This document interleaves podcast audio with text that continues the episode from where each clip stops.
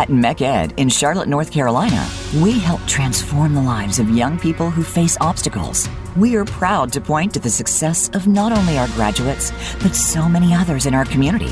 Join us as we unlock the secrets to their success. You are going to hear how young people navigated a system that was not designed for everyone to succeed. You are going to be moved and inspired by the stories of each of our guests. Classes in session. Here is your host, Ross Danis.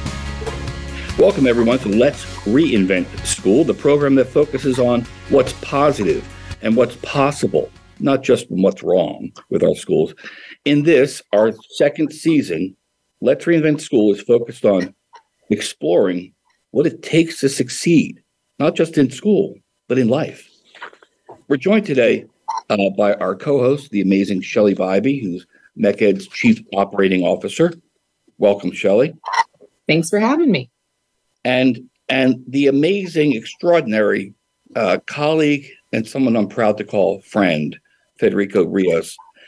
Uh, Federico is the assistant director of city in City of Charlotte's Housing and Neighborhood Services Department.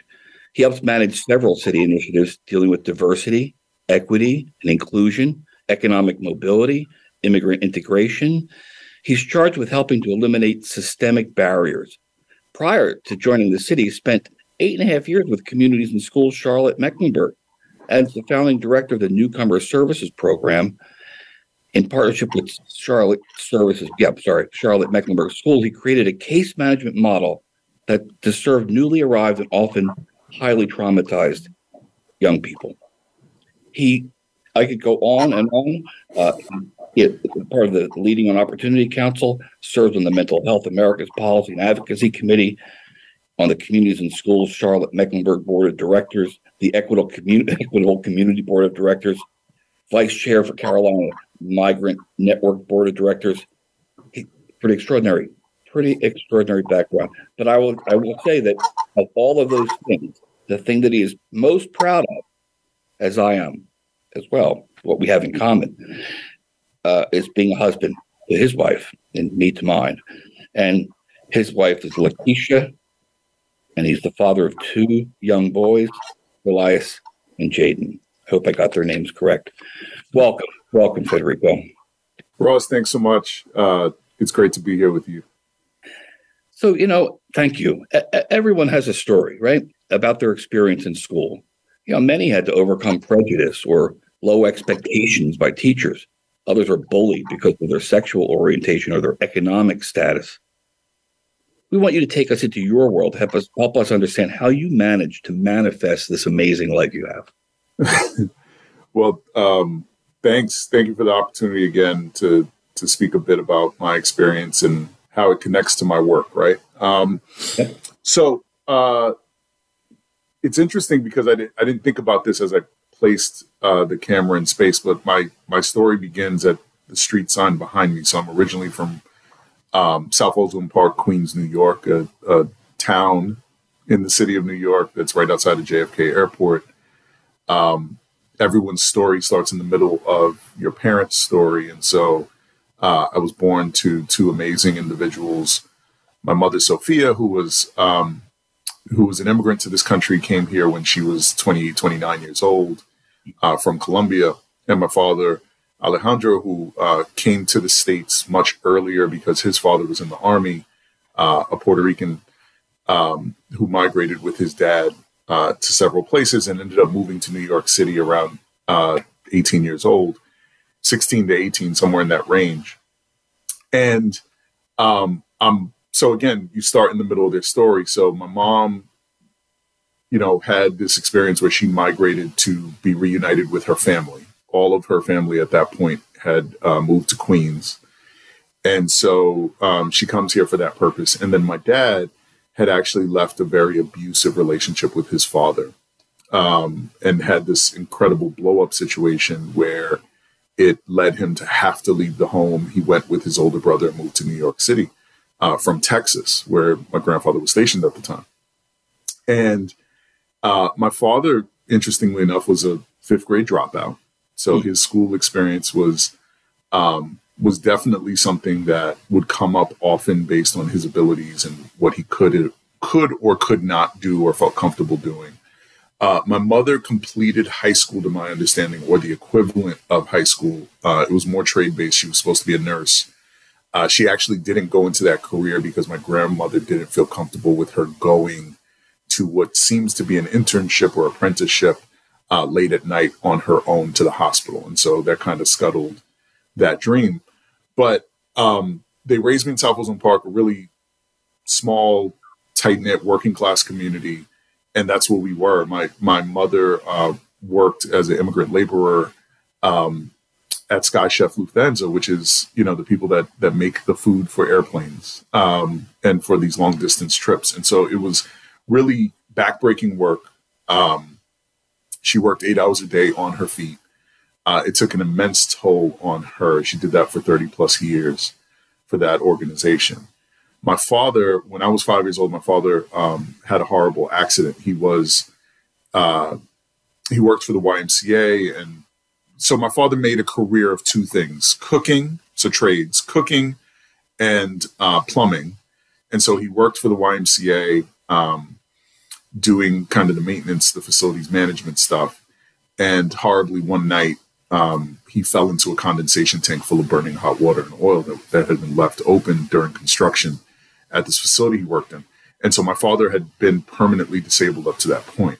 Now I feel comfortable saying this because both of them have passed and there's no secrets left to hold back. My father found a way to provide for his family in spite of that. So he worked under the table to make sure that um, that we can we could live our lives, right? And so I had these these two amazing individuals that that did all that they could to provide for us with very much in mind their own educational experience, what they had encountered. So and so, interrupt yeah, fifth yeah. grade. He he left school after fifth grade. Yeah, so we're talking about Puerto Rico mm-hmm. in the 1940s, right? right. 40s, 50, early 50s. Um, very much a system that would allow for that. And and my father's story is according to his siblings who kind of opened up more on what they saw, they perceived that he had a learning disability. Mm. And he was getting hung up in school. He just couldn't do it. And my grandfather, in all of his wisdom, said, Well, you know, I'm not going to waste my money buying you notebooks and pencils if if you're not if you're not going to do this or you're not going to do this well. And so he, to my understanding, went into the workforce very early and was able to do so there. And then they start migrating place to place. So he went to Germany with my grandfather, went to Texas with my grandfather. Um, epic story. Such it's, it's an ama- American story. Well, and, it, and it's it's a story that's not really plausible now, right? right. It's very much a, a, a time in the history of this country where that was feasible.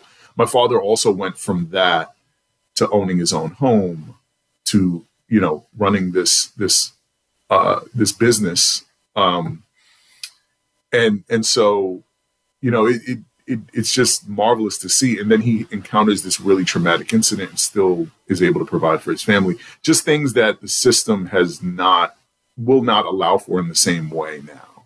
Right. Um, question, question about this. You yeah. mentioned said under the table. Now, can I assume that when he passed, there were no social security benefits that carried on to your mom? Well, uh, my father passed first. No, not to my. Well, I ran the estate. I don't remember my mom's estate. I don't remember any of that being passed over. Right. Um, but he was. My father was on disability. I mean, he was pretty wrecked. So the truth is that that the toll that that took on him and his body. Hmm. But he continued to do this. So here's here's the part I was going to get to, Ross they prioritized my education in a way that a lot of my neighbors did not, in that with their very limited money, you know, from a side hustle turned business that that he was able to navigate through. And uh, I mean, Lufthansa Sky Chefs did not pay a lot. Um, they prioritized my brother and I going to private school. So we went to the Catholic school on the same block we lived on.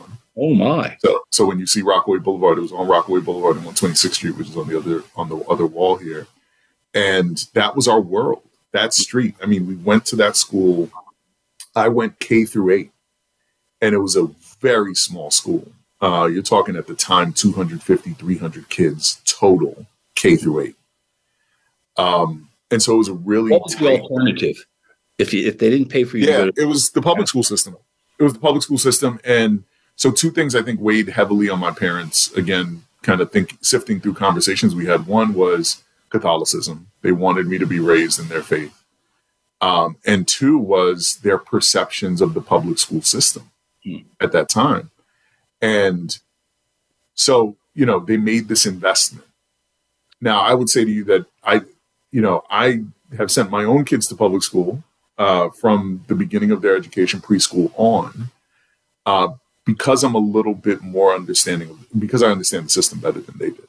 Mhm. Mhm. But um, I think they made the best choice that they could make in their in their circumstance, and they they did it in a way where it was the school up the block from the house.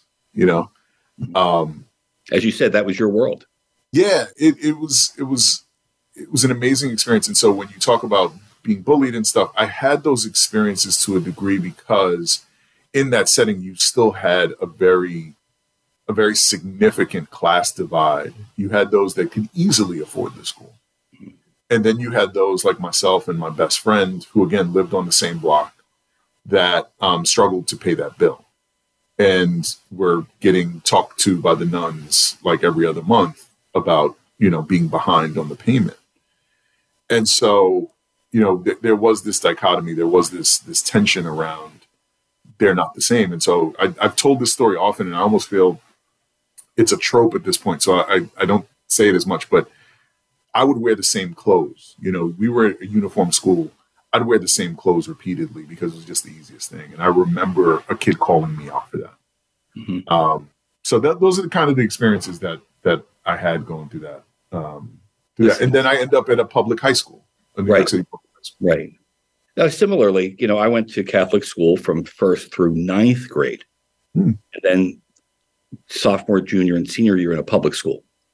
But I also remember a nun pulling me aside in eighth grade saying, uh, "You smell," because my, you know, Yeah. I had one uniform and that Yeah.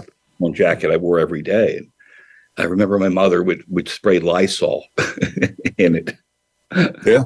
yeah, And, and you know, it, it, so I'm a big, uh, and I I know Ross well, y'all. So Ross is a dresser.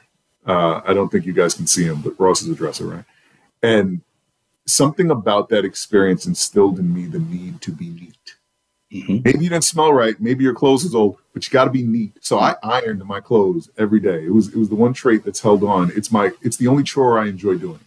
So yeah, Well, my mom would uh, sprinkle my white shirts with starch, roll them up, put them in the refrigerator, and then in the morning iron them. While they were, Wow. yeah, yeah. They didn't look anything like that when I got home, same same. right? right.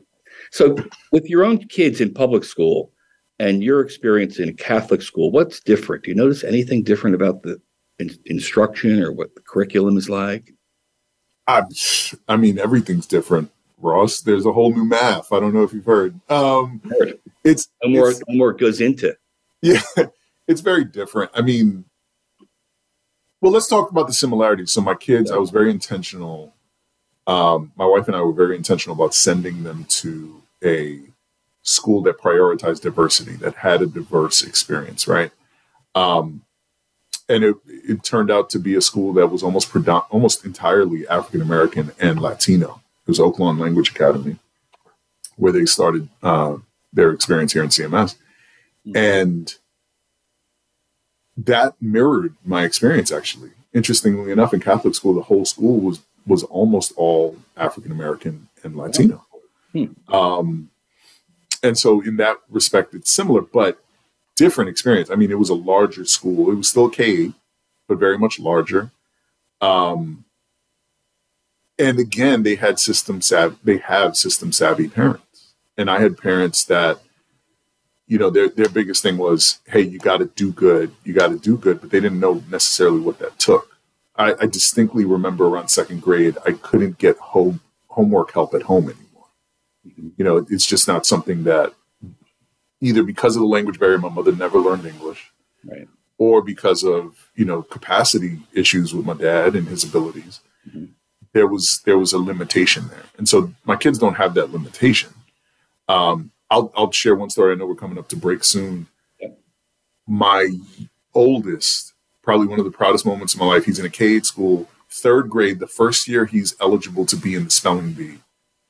He gets into the spelling bee and wins the spelling bee. He beat eighth graders in the spelling bee. Could you imagine like how big my head was, how tall I felt? Yeah. And so he he wins the spelling bee.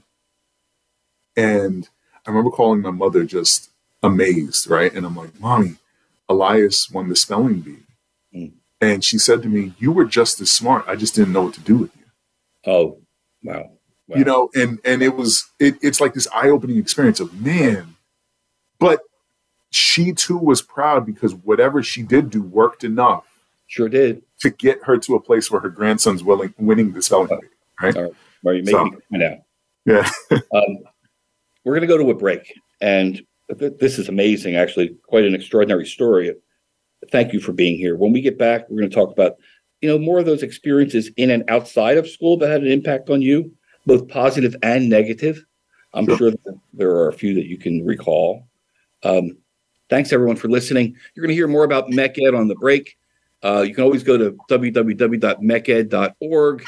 You'll see a donate button there. Uh, we encourage you to t- take advantage of that. We'll see you on the other side. Thanks everyone for listening.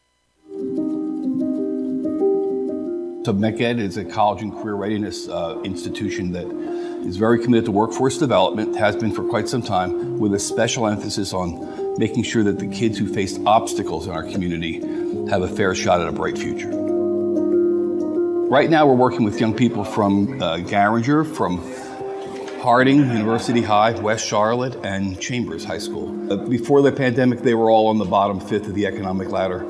These days, they, it's hard for them to even find that ladder.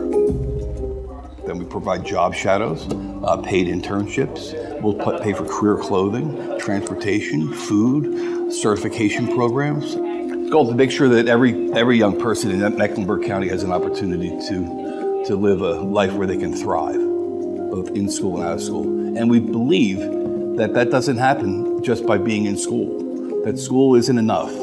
That to be educated requires much more than school. Experiences matter.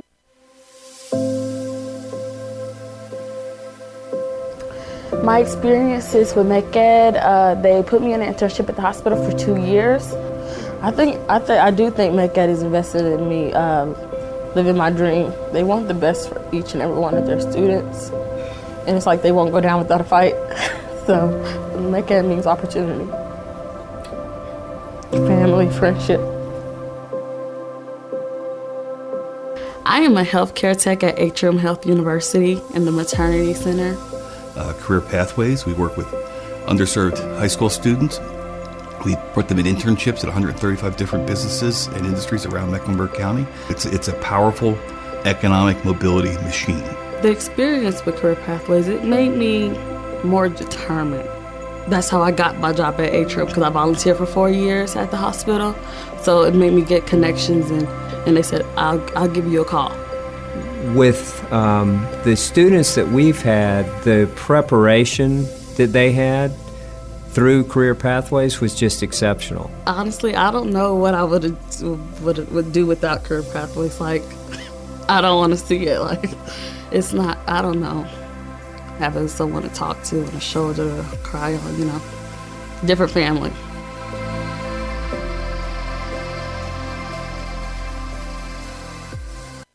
MECED's been around since 1991. We're here to serve young people in Mecklenburg County, and we're here uh, to make sure that they have the experiences, the knowledge, the skills that they are going to need to thrive in life. Young people spend only 20% of their time in school.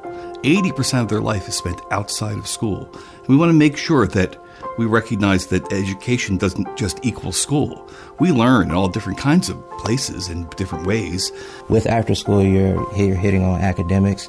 You're hitting on the things that they might not have during regular school. So like we have visual art, dance, theater, coding. They still get to do with their friends at school, with people who are just like them. Some of them don't don't even know they could dance. They didn't know. Some of them don't know that they can draw. Um, so we try to bring those things out of them that they don't even know that they're capable of. But we've really enjoyed the support and appreciated the support from Charlotte Next and MECED, not just in um, financial assistance, but also just giving us assistance and support along the way to get the programs up and running. Not every student has the opportunity to experience and, and participate in in school or out of school activities. They have so many demands on themselves. And MECED opens that door to those students. Every student is different, and what MECED does a fabulous job of is meeting that student where they are.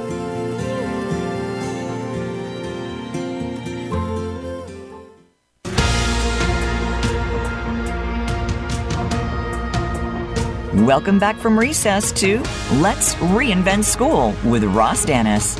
Got your thinking cap on today? We're going to teach you how to reinvent the public education system. And we want to hear from you. Feel free to call in to ask a question or to tell us your story. Call in to 888 346 9141. Now, back to the show with Ross Danis. Welcome back, everyone, to Let's Reinvent School. We're here with Shelly Bybee and Federico Rios, uh, who was telling some fascinating stories during the program and on break about his experiences in school. And um, we're curious what is there a person or a couple people who you could point to to say that they had a transformative impact on your life? Oh yeah, uh, there's there's a litany, right? And I think anybody, anyone that's been blessed to have some measure of success and serve people, probably has a ton of people around them that that have supported them. So um, whether it's Sister Dulcide, uh, my fourth grade teacher, Mr. Fiore, um, my seventh and eighth grade language arts teacher that, that told me you're really good at this. And that's why I got a degree in English because I was really good at it. Not that I knew what I was going to do with it. I write a mean email. Um, or, you know, Pastor Larry Davidson, who, who took me under his wing and mentored me. And I am, I mean, probably of all of them, Pastor Davidson is most responsible for what I have in my life, and I've said that to I said that to him prior to him passing last year, um, on more than one occasion. And so, yeah, there's uh, I'm blessed. I've had so many great people. Are you know, and then it's it shifts from the mentors to the friends and the colleagues, and it's it's you, Ross. It's the other members of the ALF group that we were a part of, and um, you know, you, you the people that make it it's not it's not that person. It's a story of all the people that surround them. You, you told me about uh, being ordained or you were a minister.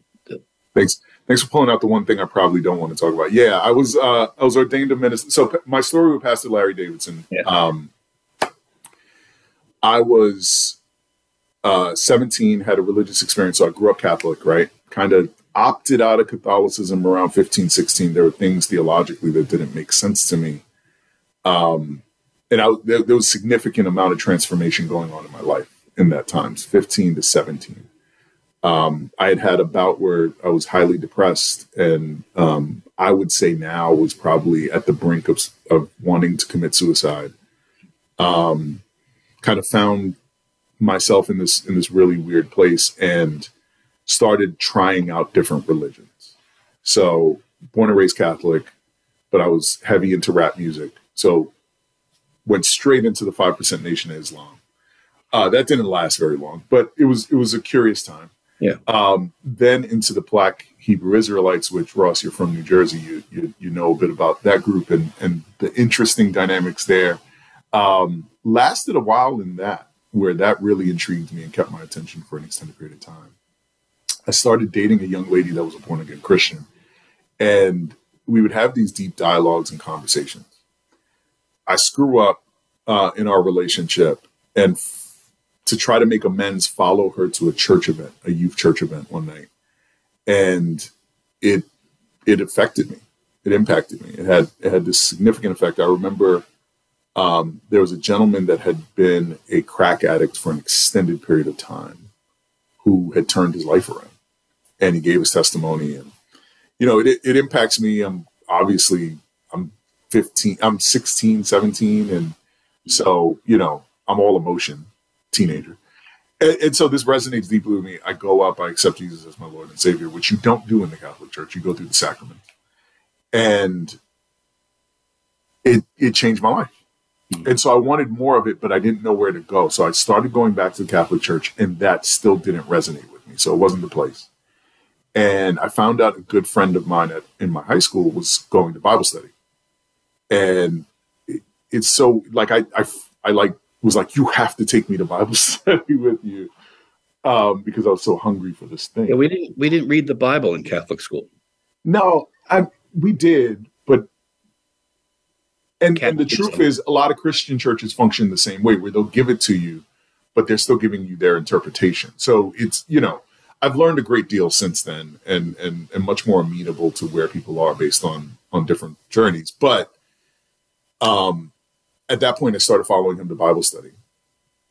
And at Bible studies where I met my wife, met my wife, met Pastor Davidson, um, met these people that I still connect with to this day. I mean, several of them I was at their home recently, and it, it just was a turnaround point in my life. Um, and so uh, Pastor Davidson kind of took me under his wing. He saw something in me very early. So you, you you talk about leadership development. He was the first person that saw that other thing in me. So I, I was telling this to someone recently uh, that asked me if I was a preacher, and I was like, no. But the you know, Pastor Davidson was at my baptism. He was not the person that that baptized me. Again, I had been baptized as a Catholic, but that's an infant baptism. And so he says to me after the baptism, and this is the first time he met me. He says, "Okay, so what you need to start doing is taking down notes, um, because when you preach." And I was like, "I just got baptized, bro. Who said I was preaching?" Uh, but he saw it, and he took the time to cultivate it, and and just you know drive me around and talk to me, spend time with me, and and nurture what was already in me. And so I know we're we're we're down a road here, but and I, I had the opportunity um, maybe a year before his passing, before he'd gotten really sick, to say that to him. You know, everything I have is because of you. Every single thing. It was him taking the time out to do something that nobody asked him to do. And he just committed to it because he saw something in me. So I did get ordained in that church. I was the first minister ordained in that church. Um, I gave the license back. I don't tell that part of the story. I gave the license back within a year. I was like, I'm not doing this right. Here, take this back. Um, but I, I do feel that all that he he nurtured and, and developed in me has come to great use in another capacity. Right. I can almost think of it as like you know you were assigned Catholicism at birth, Yeah. and later you searched and you chose, you know, a, a path. Yeah. Very different. Which my parents weren't big fans of initially, um, but they came along. And both of my great grandparents, both sides of my family, had converted to um, Protestant Christianity, and so there was there was some history there, and I think there was an understanding. But um, yeah, And, you know, the, the resilient child studies that came out of England in the late 70s, it's pretty clear that in most cases there's at least one person that people can point to that had a transformative impact on their life. And it doesn't necessarily have to be a parent or a teacher, it could be your neighbor or a grandparent or Yeah. you after school. A lot of times it's, it's just the person that you're watching, and they have no clue you're watching them. Right. Fair enough. Um, it's it's so weird that I'm talking about Pastor Davidson. I mean, this time last year he was he was dying, and um, I just got off the phone yesterday. So I'm doing this the alternatives to violence program here locally, which connects us to the Cure Violence model, which comes out of Chicago. And so one of the gentlemen over that model is in Queens right now, and he's sitting with a guy who was the biggest one of the biggest drug dealers in the history of South Queens. Yeah. And um, the guy's listening in on the call, and we start talking and everything. He knows Pastor Davidson. And my clout in this call is not that I work for the city of Charlotte. It, it's that I'm from Southside Jamaica, Queens, right? And that I know Pastor Davidson, and that that I got that verification, right? I got that check. Here's this person that that He's can still, say he's still working for you. he's still doing it. He's still doing it, man. And, and you know, so in my life, my my purpose I think in a lot of ways has been to replicate what he did for me for others at a bigger scale in yeah. another way. Um, and I'm I'm so if, if you call that ministering, that's fine. I'm I'm just serving people. Um, and it's it's I'm also grateful that I'm not held up to I, I'm not limiting myself to just my faith. I can talk and work with people of any background. Um, and so I, you know, in that way, it's it's that much greater. It's it's that much better. Wow, uh, what a story! Let's go back to high school.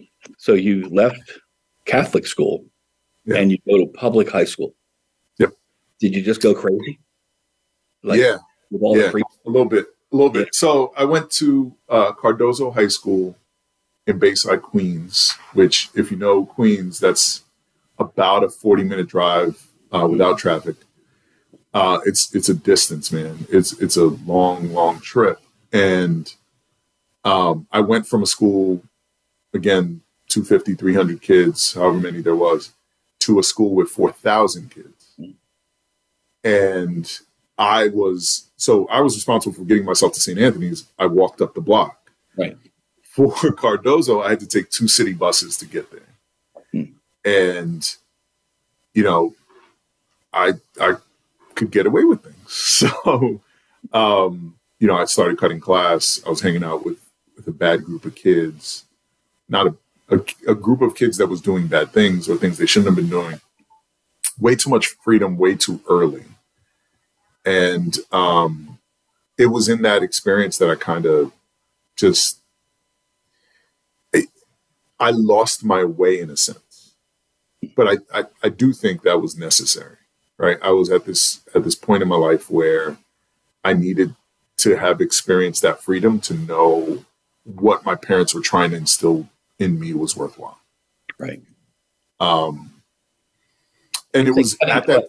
Yeah. Did you just skip, you know, taking the buses and just not go in that day, or did you cut or class? or stupidly, I'd go and not do my homework. It was the weirdest thing, man. I'd go to class, and I had no intention on doing work. So what am I here for, right? Or we had an area, we had like this main lobby thoroughfare thing that we called 42nd Street. This is where all the action happened. And so I just hang out on 42nd Street. I had a friend in the attendance office that that triple stamped my um my my program card. Oh, and so I was able to get into multiple lunches. It was it was just I was just doing all this stuff. And um it interestingly enough is also the period in my life where I got to know my father differently. Hmm. Um because he started opening up. And he would say things like, you know, hang out with those kids. I think he knew intuitively I was hanging out with kids I probably shouldn't have. And I told him some things. And he was like, that's fine hanging out with them, but don't become them. You know, don't don't do what they do. And he was kind of giving me little glimpses of, hey, I made these mistakes myself. Don't make these mistakes. Right. You know? Um, Did you participate in any clubs, after school programs? Were you in the band? No, no. Uh, I so first two years I was kind of just you know there. Uh, fell in love with that young lady around the end of my second year, third year, and she saw all the potential in the world in me. Right, so she's the person that was like, "You are smart you need to go to college. So that's the other person. I would say uh, Alenji Denton, who's now a doctor that that teaches, that's a professor at uh, Columbia University. She had this this significant impact on my life because she kind of told told me who I was when I had no clue. Um, she recognized it, and and so you know it wasn't around second third year I start working, and so I worked after school uh, because I wanted to buy nice clothes so that the kids wouldn't make fun of me. Um, you know, so I could stunt, so I could I could look like somebody. So yeah, yeah, it was uh, high school was interesting, man. It was it was really interesting. Yeah, but you got into college. Barely, yes, I did. yeah, it was my it was my SAT scores. So I, I just told a group of kids this the other day um, with a, with an organization. I, I shared that I sucked at grades. I really didn't try to get those up until junior year, which is far too late to try that. Um, but I scored really high on the language portion of the SAT, um, significantly high enough for a university to reach out to me and ask would I want to go there. No scholarship, Right. um, and I didn't know enough to apply. I didn't do everything I should have done, but um, yeah, I ended up in a college. How did you pay for that? How'd you pay? We only have a minute left, um, so that's that's a longer story. But it was my parents. we'll save it for after the break. Yeah, But, um, yeah, high school, fascinating. You were working. Thank thank goodness people entered your life. It's the second time I heard you say, uh, you know, somebody told me I was smart. And Yeah. you know, we think of all the young people you and I serve and we care about the most, somebody has to tell them they're smart. Yeah. Yeah. Yeah. Your mom, you know, the spelling bee. Yeah. Oh, Yeah. You're, you're just as smart as Yeah. uh, Yeah. didn't have the skills. Anyway. Wow. Great conversation. When we come back, Shelly's going to jump in. We're going to we're going to ask a couple more questions, but and then talk about the themes. What what have we heard here today that we can we can distill some general questions about what it takes to live a successful life. Thank you everyone for listening. Remember that uh, uh, experiences matter. You'll be hearing about that in the next commercial break. When we get back, we're going to talk about some of the themes, uh, some of the things we heard today, what lessons we can distill from our conversation. We'll see you on the other side. Thank you. So MeckEd is a college and career readiness uh, institution that is very committed to workforce development, has been for quite some time, with a special emphasis on making sure that the kids who face obstacles in our community have a fair shot at a bright future. Right now, we're working with young people from uh, Garinger, from Harding, University High, West Charlotte, and Chambers High School. Uh, before the pandemic, they were all on the bottom fifth of the economic ladder. These days, they, it's hard for them to even find that ladder. Then we provide job shadows, uh, paid internships. We'll pay for career clothing, transportation, food, certification programs. The goal to make sure that every every young person in Mecklenburg County has an opportunity to to live a life where they can thrive, both in school and out of school. And we believe that that doesn't happen just by being in school. That school isn't enough. That to be educated requires much more than school. Experiences matter.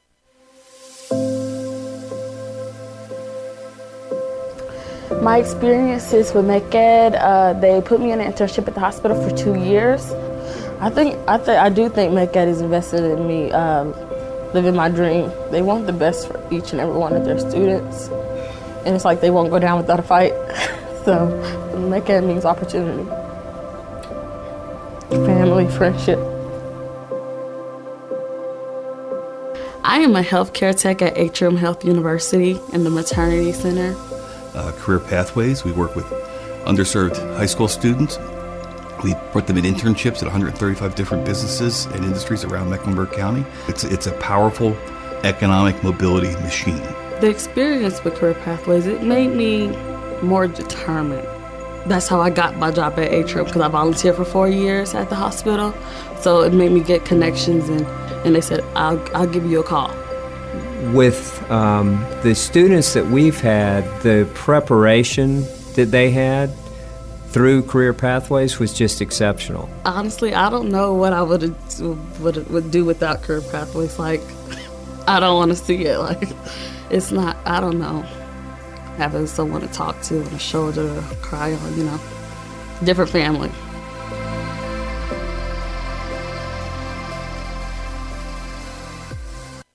MeckEd's been around since 1991. We're here to serve young people in Mecklenburg County, and we're here uh, to make sure that they have the experiences, the knowledge, the skills that they are going to need to thrive in life. Young people spend only 20% of their time in school. 80% of their life is spent outside of school. And we want to make sure that we recognize that education doesn't just equal school. We learn in all different kinds of places and different ways. With after school, you're, you're hitting on academics, you're hitting on the things that they might not have during regular school. So, like, we have visual art, dance, theater, coding. They still get to do with their friends at school, with people who are just like them. Some of them don't even know they could dance. They didn't know, some of them don't know that they can draw. Um, so we try to bring those things out of them that they don't even know that they're capable of. But we've really enjoyed the support and appreciated the support from Charlotte Next and MeckEd, not just in um, financial assistance, but also just giving us assistance and support along the way to get the programs up and running. Not every student has the opportunity to experience and, and participate in in school or out of school activities. They have so many demands on themselves. And MeckEd opens that door to those students. Every student is different, and what MeckEd does a fabulous job of is meeting that student where they are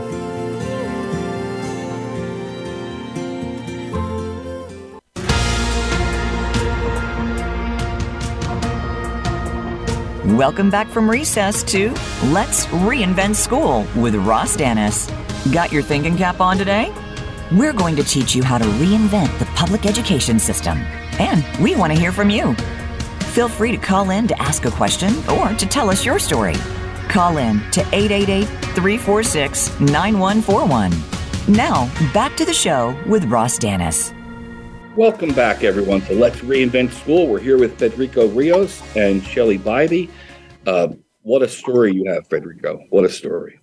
I I'm curious if you could go back and change anything, what would it be about your journey? If I could change anything, um, I don't know, man.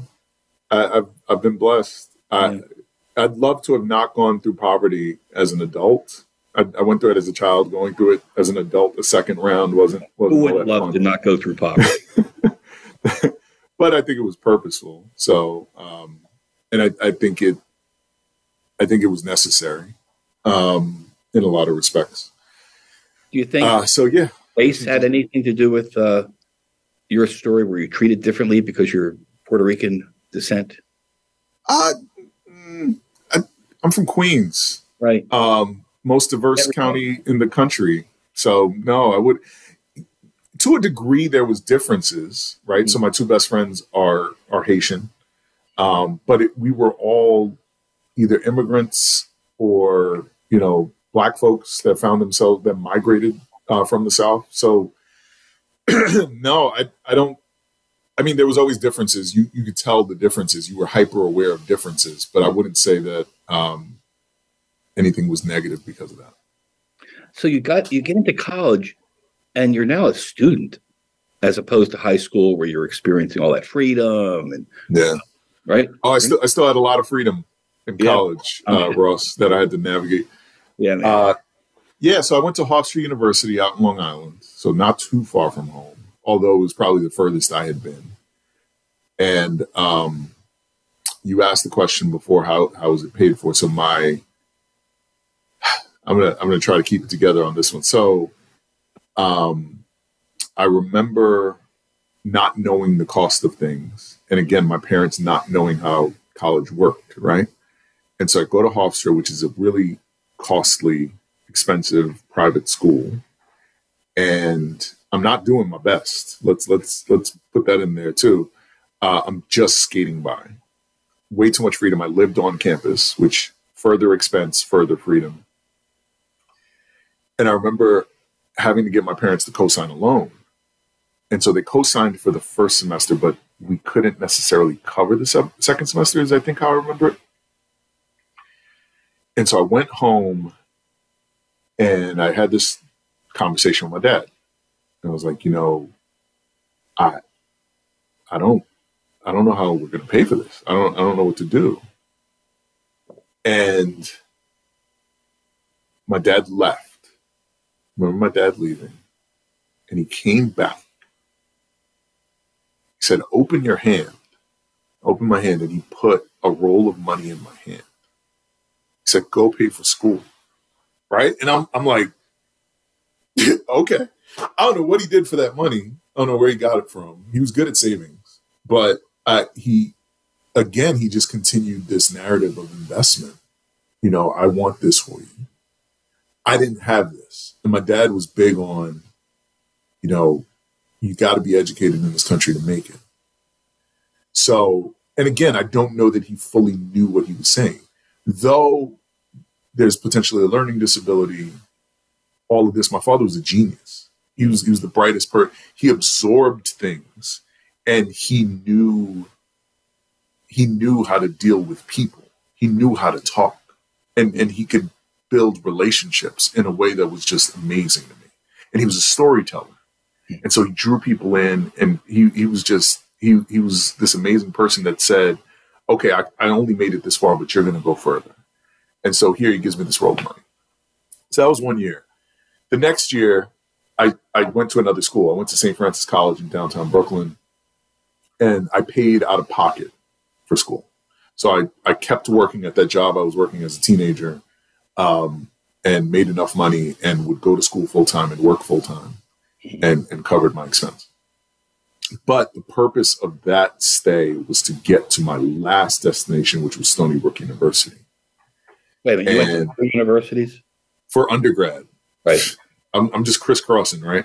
So Stony Brook's all the way deep in Long Island, uh, the middle of Long Island in Suffolk County. And it's a trip. And so I live on campus.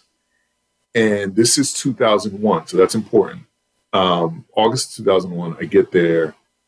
And in spite of the fact that it's a public university, you gotta, I gotta take out a loan or something to cover this. And I can't because we maxed out that possibility. So I'd have to get a cosigner. So I called, you talk about people that have an impact on your life. I called my oldest cousin, Gabe. And Gabe has always had this outsized impact. So the reason I got to Cardozo was Gabe pulled strings. He, he worked for the, for the New York City Board of Ed and was able to help me get in. The reason I got to St. Francis, his mentor was the president of St. Francis College. Uh, the reason I got to Stony Brook was that same mentor wrote a letter on my behalf that got me into Stony Brook. And so Gabe had always played this outsized role. And so here I am in the place that he helped me to get to. And I'm, I call him and I'm like, Gabe, can you co-sign on this loan? And he and his wife, Emmy, had just purchased uh, a co-op in New York. And he was like, no, you know, my credit's tied up and all this stuff. So I'm like, uh. so I kind of just keep going to class. I, I don't know what I'm gonna do, uh, but I'm, I figure I'm going to get as much of this as I can while I can. So I keep going to class, and one Tuesday morning, I go to my freshman science course, which is you know in a big auditorium style seating setup because it's everyone has to take this course. And my best friend, who was my roommate, walks in, and he says, uh, "A plane just hit the World Trade Center." What? Fast forward a couple of minutes, he's distraught because his uncle works in the World Trade Center. And so he just couldn't focus and he was like, yo, I'm leaving. So I follow him. We go back to the room. And, you know, you, you start thinking through, well, who else could be impacted? And so my brother takes the subway in to Long Island City, close to close to the city, close to Manhattan. And I'm like, well, let me let me call and check if he's okay. And so I get all these quarters, right? This is the time when payphones, quarters, I didn't have a cell phone. And I go downstairs and I'm it's the first time, probably the only experience I ever had where the, the only experience I will ever have, because cell phones aren't a thing anymore, where I put a quarter in and you, you heard no doubt. The lines were all down everywhere. So I lost all my quarters trying to call. When I go back upstairs to get more quarters, it hits me. Gabe's wife, Emmy, my cousin, worked in the World Trade Center. So now I'm distraught. Yeah. And I go upstairs and I think that's I think that's when this either the second plane hit or when the first tower came down. I couldn't tell you exactly. So um, eventually get in touch with my family. They're all gonna re- they're all gonna get together at, at Gabe's and Emmy's apartment. We get into Queens through our other roommate whose mother lived in Chinatown, and he was like, "Well, I need to go anyway, so I'll take you guys." It took us four hours to get into the city, into Queens, which is unheard of. This is typically an hour and a half trip. It took us four hours to get there because every emergency vehicle on Long Island was racing to the to Manhattan. And so we finally get there. Um, I go to the end of that same block. So instead of going to Rockaway Boulevard, I went to Sutter, and I looked down because you could always see the World Trade Center from there, and it was just plumes of smoke. So, and I just spent all that time telling the story. So anyway, fast forward, uh, Gabe finally comes home. He had gone to work in a suit. He came home in a t-shirt and shorts from St. Francis College. and he he had been looking for Emmy.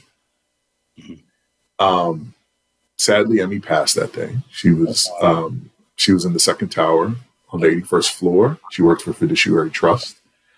Um, her last conversation with, was that we know of was with her best friend's husband, talking about the plan for her daughter's first birthday, um, which was coming up, I think, two weeks, two or three weeks after. And so we lost Emmy that day. And fast forward a couple of weeks, I end up back. In, I, I stayed with Gabe for an extended period of time. I manned the phones. I went to the armory to hand in her dental records. I um I stayed with him, you know, and, and did for him what he had done for me. I, I was supported.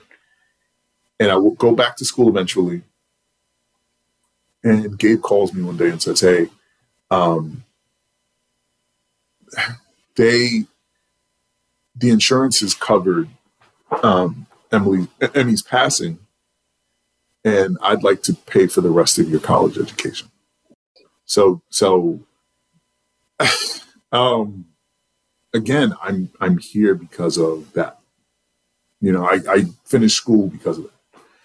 And so let, me just, let me just say a couple yeah. of things real quick. One, you win, by the way, uh, uh, as the, the first guest to bring tears to my eyes six times. At least a half a dozen times over the past 45 minutes. And I have three takeaways right now that I'm going to flip it to Shelley. One is the uh, the benevolent community, mm-hmm.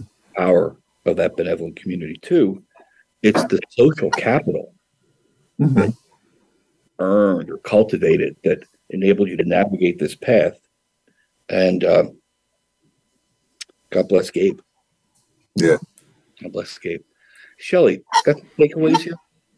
Yeah, I mean, I can I can sum it up real quick, and I think I've um, heard this in every single episode that we have done ever talking about somebody who has succeeded in life. It is all about having caring adults or community around you. Yep.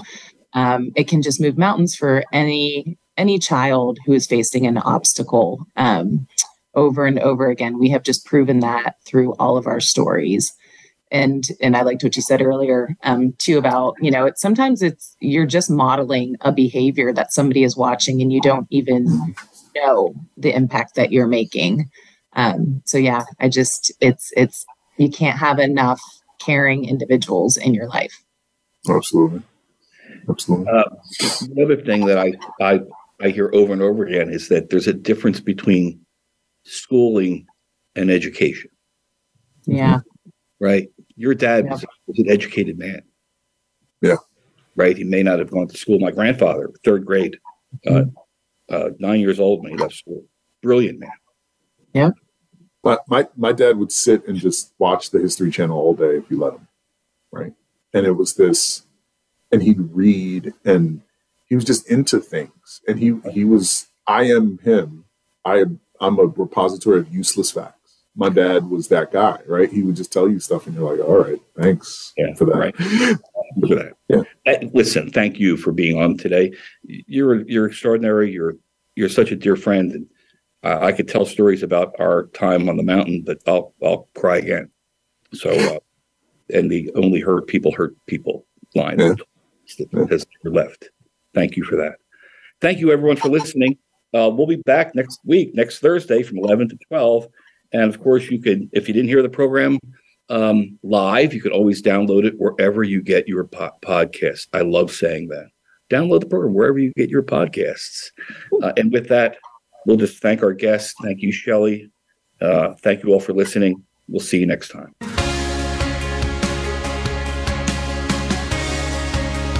Thank you for listening to Let's Reinvent School. Tune in next week as we provide more great insight into the state of the public education system. Until next week, class dismissed.